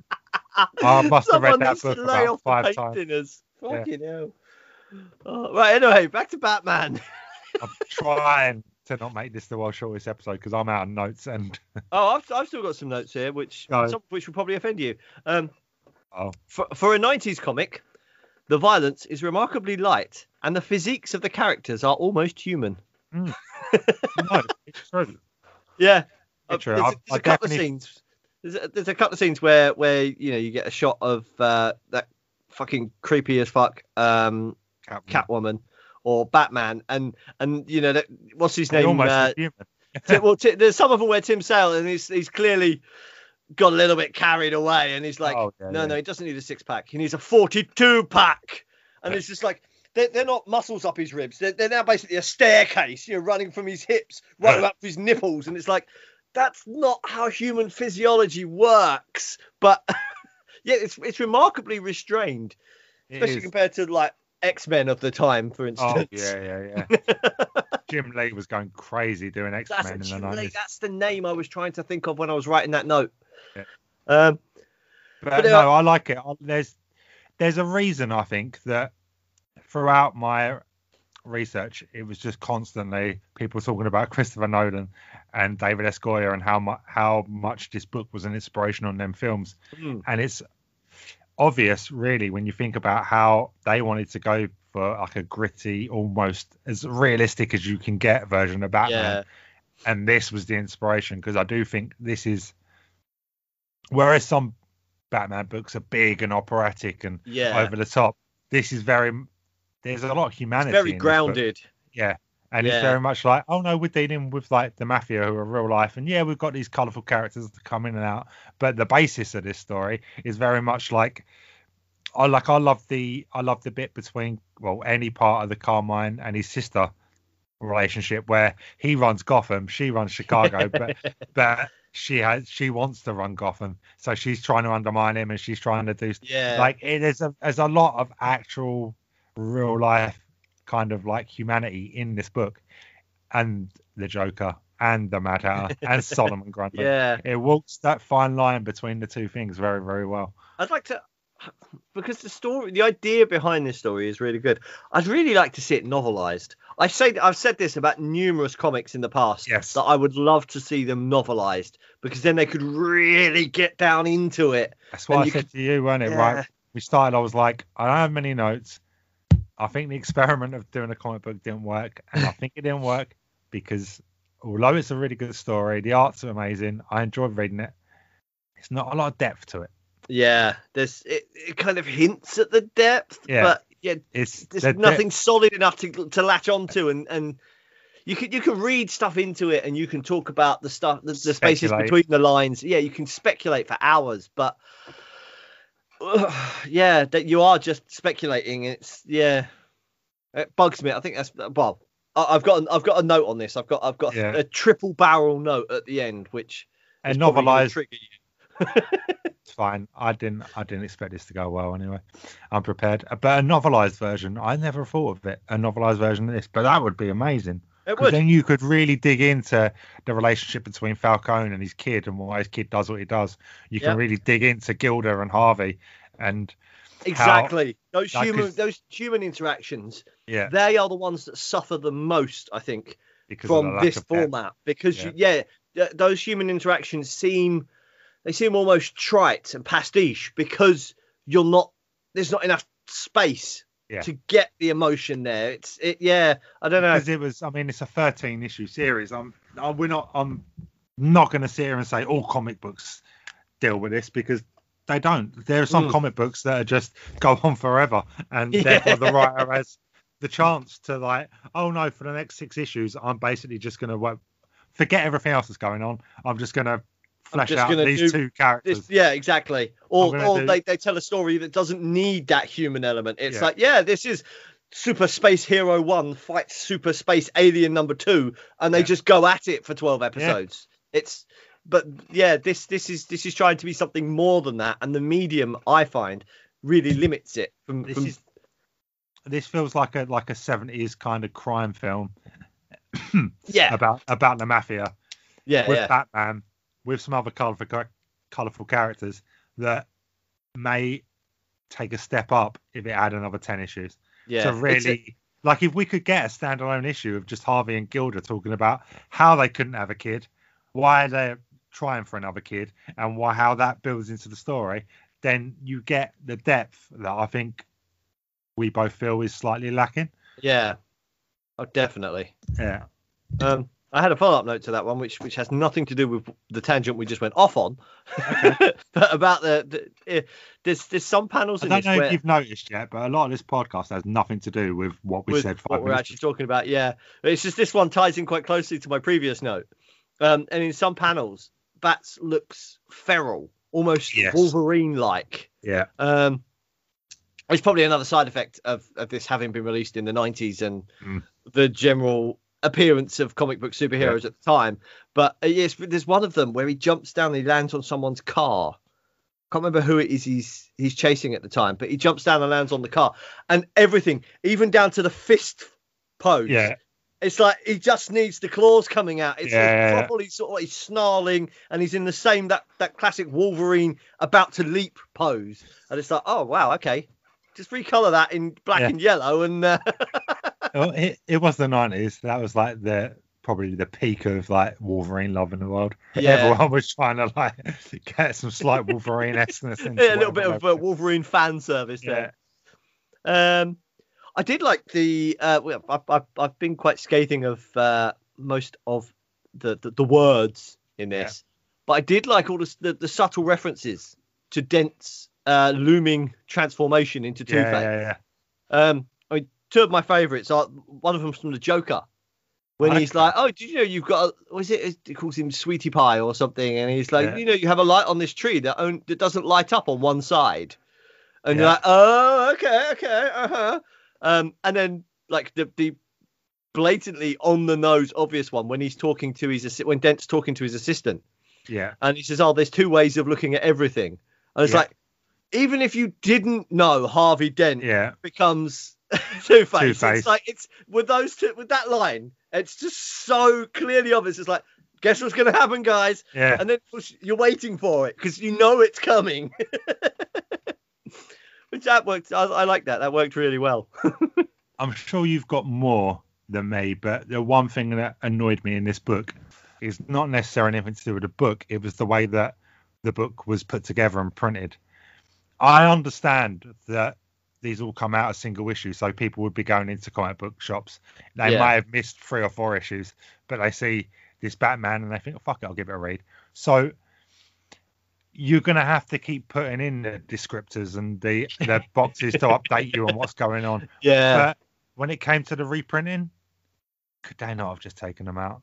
yeah, you do get that. It's it's like it's watching like nearly uh, every other page. It's like this is the this, This is so and so. is- This is what they're doing. This is what they did. Yeah. This is what's going on. Yeah, it's Yeah. kind of like when you're watching a, a series on um, Netflix or something. Or, or Oh, the, yeah. the worst one is when you when you're watching on a box set, but they've all they've done is transferred the TV edits straight Yes, onto a disc. yes. So it's like previously on Battlestar Galactica, and you're like, but I know because I literally I watched that episode. watched it. Yeah, it's just you're running the whole thing and you're still giving me the catch ups. I don't need the recap. yeah. Yeah, it's like that. But every so often you sort of go, oh, right, yeah, no, this is the start of a new issue because they're telling Yeah. me who Falcone is and Yeah. who this is. And, oh, it's slightly annoying. That was the one thing that annoyed me when I was reading through. I was like, I get to those boxes and be like, oh, I've read these before. I know. I know what's coming. This is just filler. Yeah. Uh, I, I, we took some time to discuss uh, the, the, the scary looking Catwoman. However, there is one uh, incarnation of another villain in this one, which is even worse than the Catwoman. I don't think it's, ne- well, it's not necessarily a bad one. It just makes my skin crawl. okay. uh, That's Poison Ivy. oh yeah. This the the way she's depicted. I mean, she doesn't have She says anything. panels. She doesn't She- even say anything in the whole thing, does she? Well, she's got like two lines or something, She- which yeah. she says to Bruce. Yeah. Um, and it's like, yeah, just the the, the depiction of her just makes me very uncomfortable. Again, she's she's the one person in this entire book that actually has superpowers, yeah, and that kind of like because you're going along with this kind of like mafia story, and then suddenly you see like the plants growing out the walls, and you see all this weird stuff happening, you're like, hang on, hang on, what's going on here? This is a bit weird. this is all getting weird. This isn't Yeah. just crazy people in in fancy dress anymore. Yeah. But again, it's uh, it's although it makes me uncomfortable, it's a better depiction than the usual like sexy plant lady Yeah. that we Yeah, yeah, usually yeah. get. Uh, the uh, what one is it? Batman and Robin. Oh God, don't. The picture when she's played by I can't remember who it is, what's but I know. Bill Yeah, Uma Yeah. Thurman. Uma Thurman. That's it. Yeah. Um, that that again, that is just the pinnacle The, of the sexy scientist. the sexy scientist plant lady, and she just basically has some leaves in her hair and wears a fucking Yeah. a unitard. It's like I know how to make a Batman film. This will make all the women pin-ups and basically just make it as camp and terrible as Balls on my 1966 Batman. Yeah, didn't work.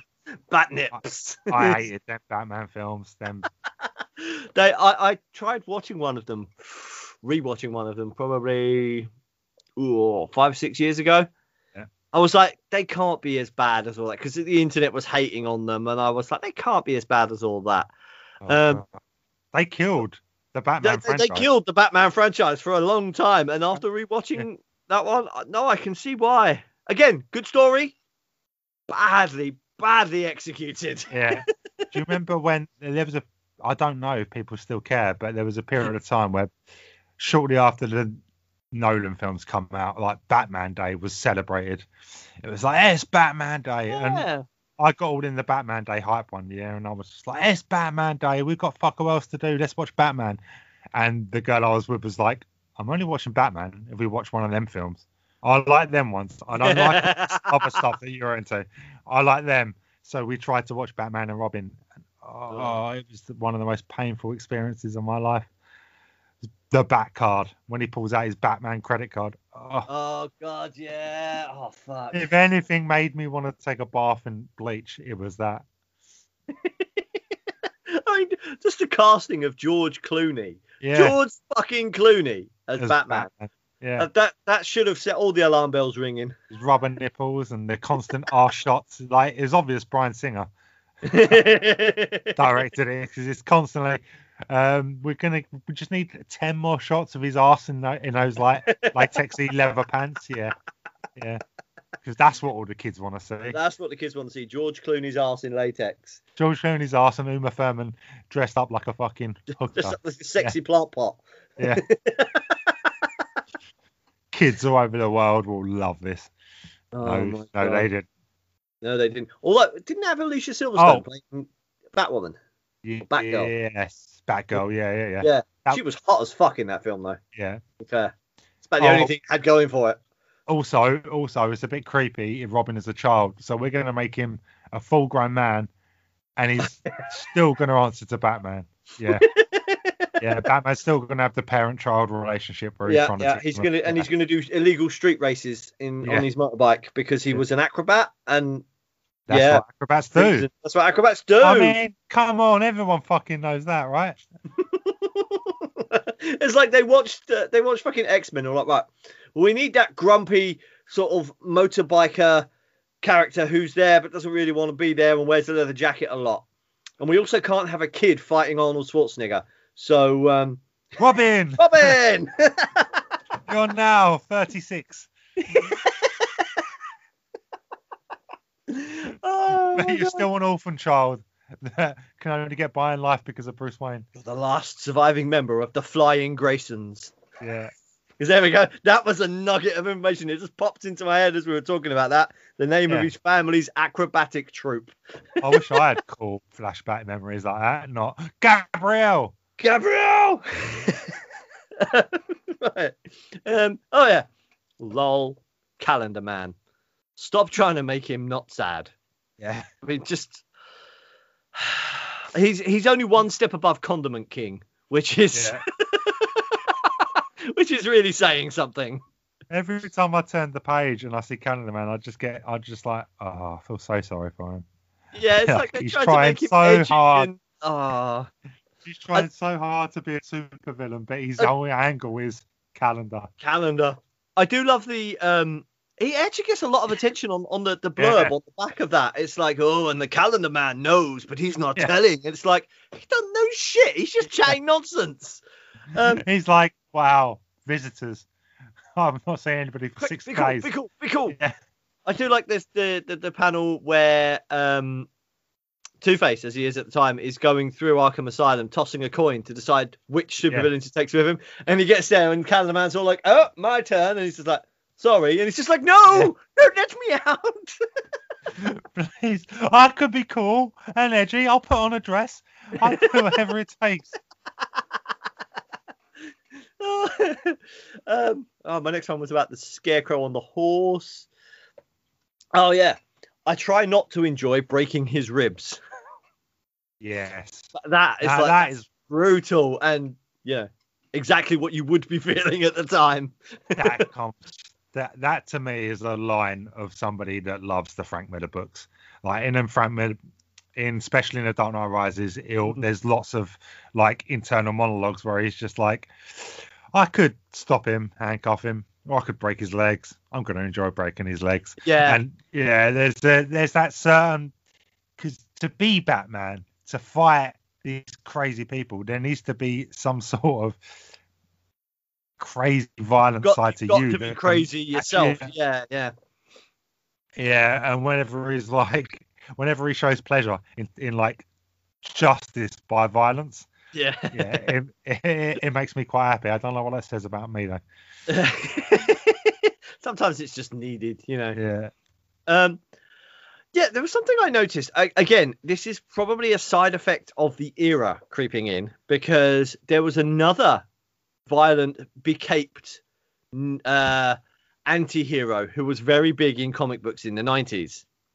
Spawn is who I'm referring to.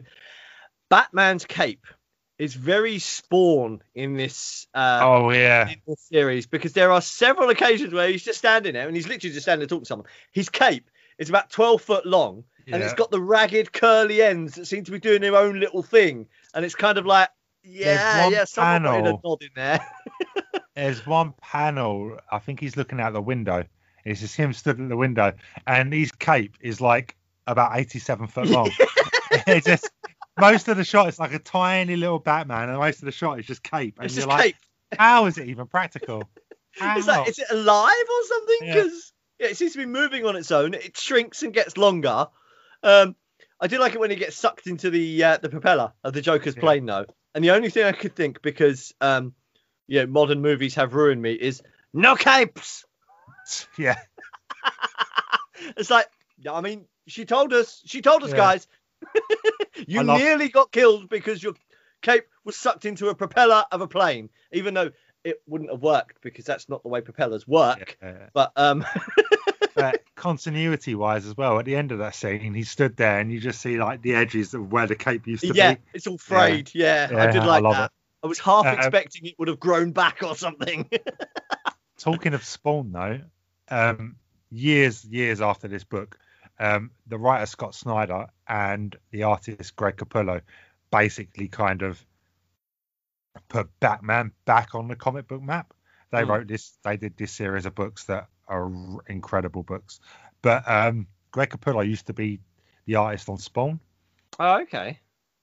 so there's a little Batman type connection there. There's another little bit of red string. Yeah, because we like our red strings. I'm actually going to get uh, a pin board here next to my desk. I'm not doing it yet because we're redecorating this room uh, next month, and I'm actually going to get a pinboard in there. And whichever particular thing is interesting me that you know at that period of time, I'm going to have the red string and the pins and everything, just so that I can just upload it to the socials, so people can see just how just how far you have driven me. I love it. You're going to spend like an entire day putting all this stuff together, take a picture to put it on the socials to get one like. to get one like. oh, I'll get I'll get at least two. One from you, one from Will. Yeah.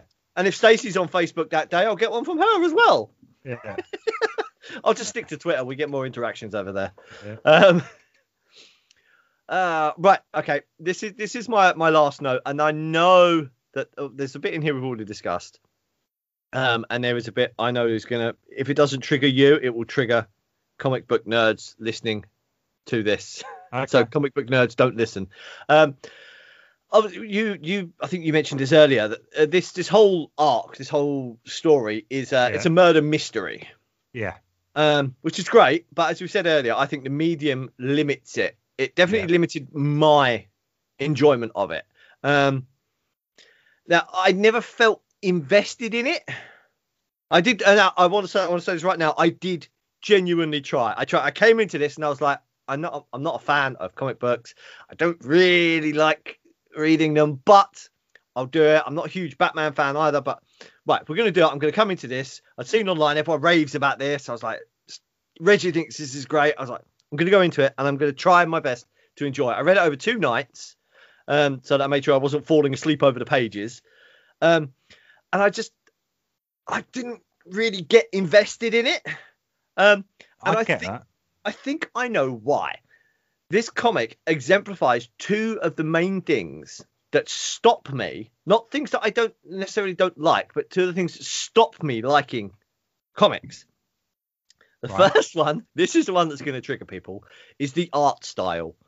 And I've seen online people raging about this art art style as being it's it's absolutely amazing, it's inspired, it's genius. And I know that Tim Sale is generally hailed as being awesome for this work and other bits he's Yeah. done, but I just do not like it. And it really interfered with my enjoyment of the story. I think if it were uh, if it were drawn by someone like uh, Dan Schoening, for Yeah. instance, I would probably feel more engaged because I I seem more able to easily digest and interact with that style of Yeah. of, of, of the of the animation rather than this one, which I think got in my way a bit of of enjoying the story. I understand that. Like, whilst I do like the art in this book, it's not up there in like my my favorite Batman books, the way it's Mm. drawn or anything. There's there are certain bits that I'm just kind of like, "Ugh, I'm not I'm not a fan of that, but. I will look past them because I love Batman and I love comics. If you don't love Batman and you don't love comics, I, I saw someone uh, said on one of the review sites that you know, if if they knew someone who had never read a Batman comic before and they wanted to be introduced to it, this is the book they would tell them to go and read. For me, that would have been disastrous because I'd have just uh, no, it's not for me, and I'd have just never read another one again.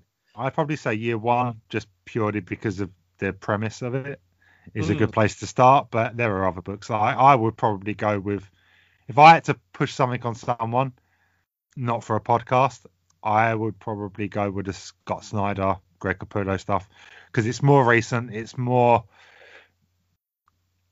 It's got a more kind of up to date art Yeah, and so it's easier to, to digest. Whereas this, is very kind of like pale colors. Like there's a lot of yeah. pastels and stuff in it, which it doesn't lend itself to people that are watching TV and 4K and everything else. Oh, it's funny you should say that. I was like, well, who did that one? Because I like that one. Yeah, Greg Capullo. Yeah, writer Scott Snyder, artist Greg Capullo, and Rafael Albuquerque. Yeah, zero year. That's um. It's a zero year, yeah. So that's I think that's book seven, book six or seven. Is they do this whole run of books. It starts with one of the best ones I've ever I've ever read. It's called The Court of Owls. Basically, Oh, yeah, I know, but I've, I've heard of that one. yeah, it's basically like in the background there's this like Illum- Illuminati style group called the Court of Owls, Mm. and because owls are the natural predator of bats, so it kind of works. um, but that is a really good book, and then it goes on, it goes on, and it goes on, and then I think Year Zero is where the Riddler resets kind of the world, and it all goes. yeah, Gotham goes kind of overgrown and feral, and Yeah. To. that's right. Yeah, yeah, really good. I I love them. I, we probably should have just. Because I actually, I voluntarily got them because they were the, uh, the the magazine they released yeah, with yeah, the hardback collections, and I was Yeah. like, oh, I'll give it a go because it was like fucking two quid or something, yeah, and I was like, oh, okay, well, I need the second one now because I was invested enough yeah. that I was like, I need to know how this this ends. So I got the the, the second one. I've got them sat there. I, I like how I've been saying I'm not a fan of uh, comics. I've got Yeah. a shelf. of I- them I know, I'm looking at them, but again, these are all ones from things that I want to continue the story, and the only way to do it is reading bloody comics. Well, I got all of them. Um, Scott Snyder, Greg Capullo books. So n- next time I, fa- I fancy facing King Gammon, I'll come and drop, I'll come and drop them off to you. As Um, a side note to that, when I bought the when I the only way I could get my copy of Court of Owls at the time I bought it was to buy it in a box set with a mask, an owl mask. So I actually created my own costume vigilante that I'm calling Hedwig. It's basically me in my owl mask with a black hoodie on. I mean, that's not so much a, a, a vigilante persona as a rapist persona. Don't say that because I only brought it up for Stacey.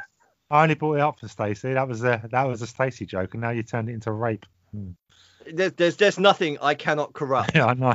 Um, my, my, my second note, um, we've we've already discussed this. Uh, Yeah. was was the the dialogue, the the wordy part of it. Yeah. uh, which aside from a few high points, most of which we've already mentioned, um, it just feels too light and lacking in depth. Um, which I know is uh, not really the point of a of a comic book. If you want to read walls of text, you don't go and read a comic book. You go and read a fucking. Well, You don't go and read a Batman comic book. you don't go and and read a Batman comic book. No. comic books. Yeah. Yeah, but yeah, if you if you want to sit there and read page after page of just text, you go and read a novel. You don't read a comic I book. I feel like I feel like comic books are almost like the 22 minute TV episode of yeah, of version of the two hour film. Do you know what I mean? You've taken this narrative that's spread out over two hours where you can delve into these characters, you can really play stuff off, and then you've condensed it down to, to 22 minutes. So you've got the bullet points. yeah. and like that is one of genuinely one of the things I love about comic books is that I can be like, oh, I'm in a Batman mood today. Pick up a book. An hour later, I've read the entire thing, and I'm, I'm moving on with my life. Whereas if, I, if I'm like, oh, I'm in a Batman mood, let me go and get one of them Batman novels, then it takes me a lot longer to actually sit and read it and Yeah.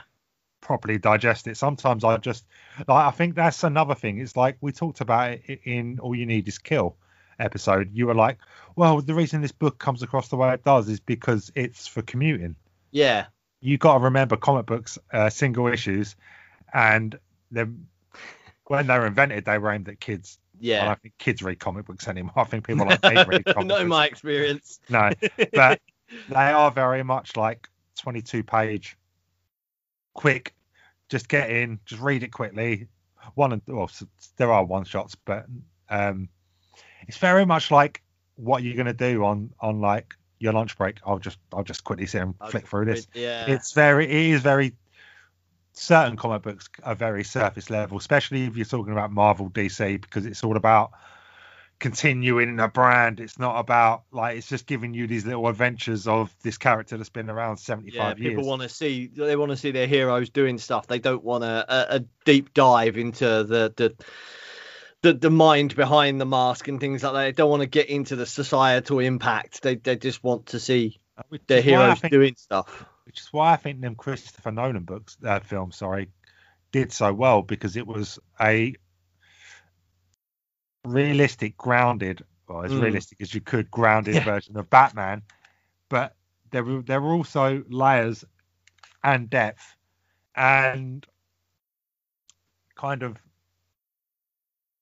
it was everything we love from comic books, but given to us in a medium that is more enjoyable, where there's more space to kind of Yeah, it has more space to breathe and, and Yeah. do stuff. Yeah, and when when bridges explode, you see the bridge explode, you and when see it. Yeah, this happens, you see it, and you're not just looking at a kaboom like a on the page. But um, this is starting to sound like I don't like comic books. I books. Well, you did say, you know, you, when we review these things, your opinion changes as we talk about it. So I'm sorry if I broke comic books for you. no, as soon as we finish recording this, I'm going to go in my loft, get my extensive comic book collection, and take it to St Clair's. Getting donated. they, they're Yeah. closed at the moment. You have to wait until after lockdown. Fuck it, it's getting burnt then. Bonfire. There we go. So if you guys have anything you would like me to break for you, um, feel free to send in suggestions, and I'll tell you why it's rubbish. if you if you form them suggestions as genius ideas, he will have take great joy in shitting on them. Oh yeah, yeah. If you write in something and tell me something you absolutely love and you're really proud of it, I will I will demolish that and get a chob on.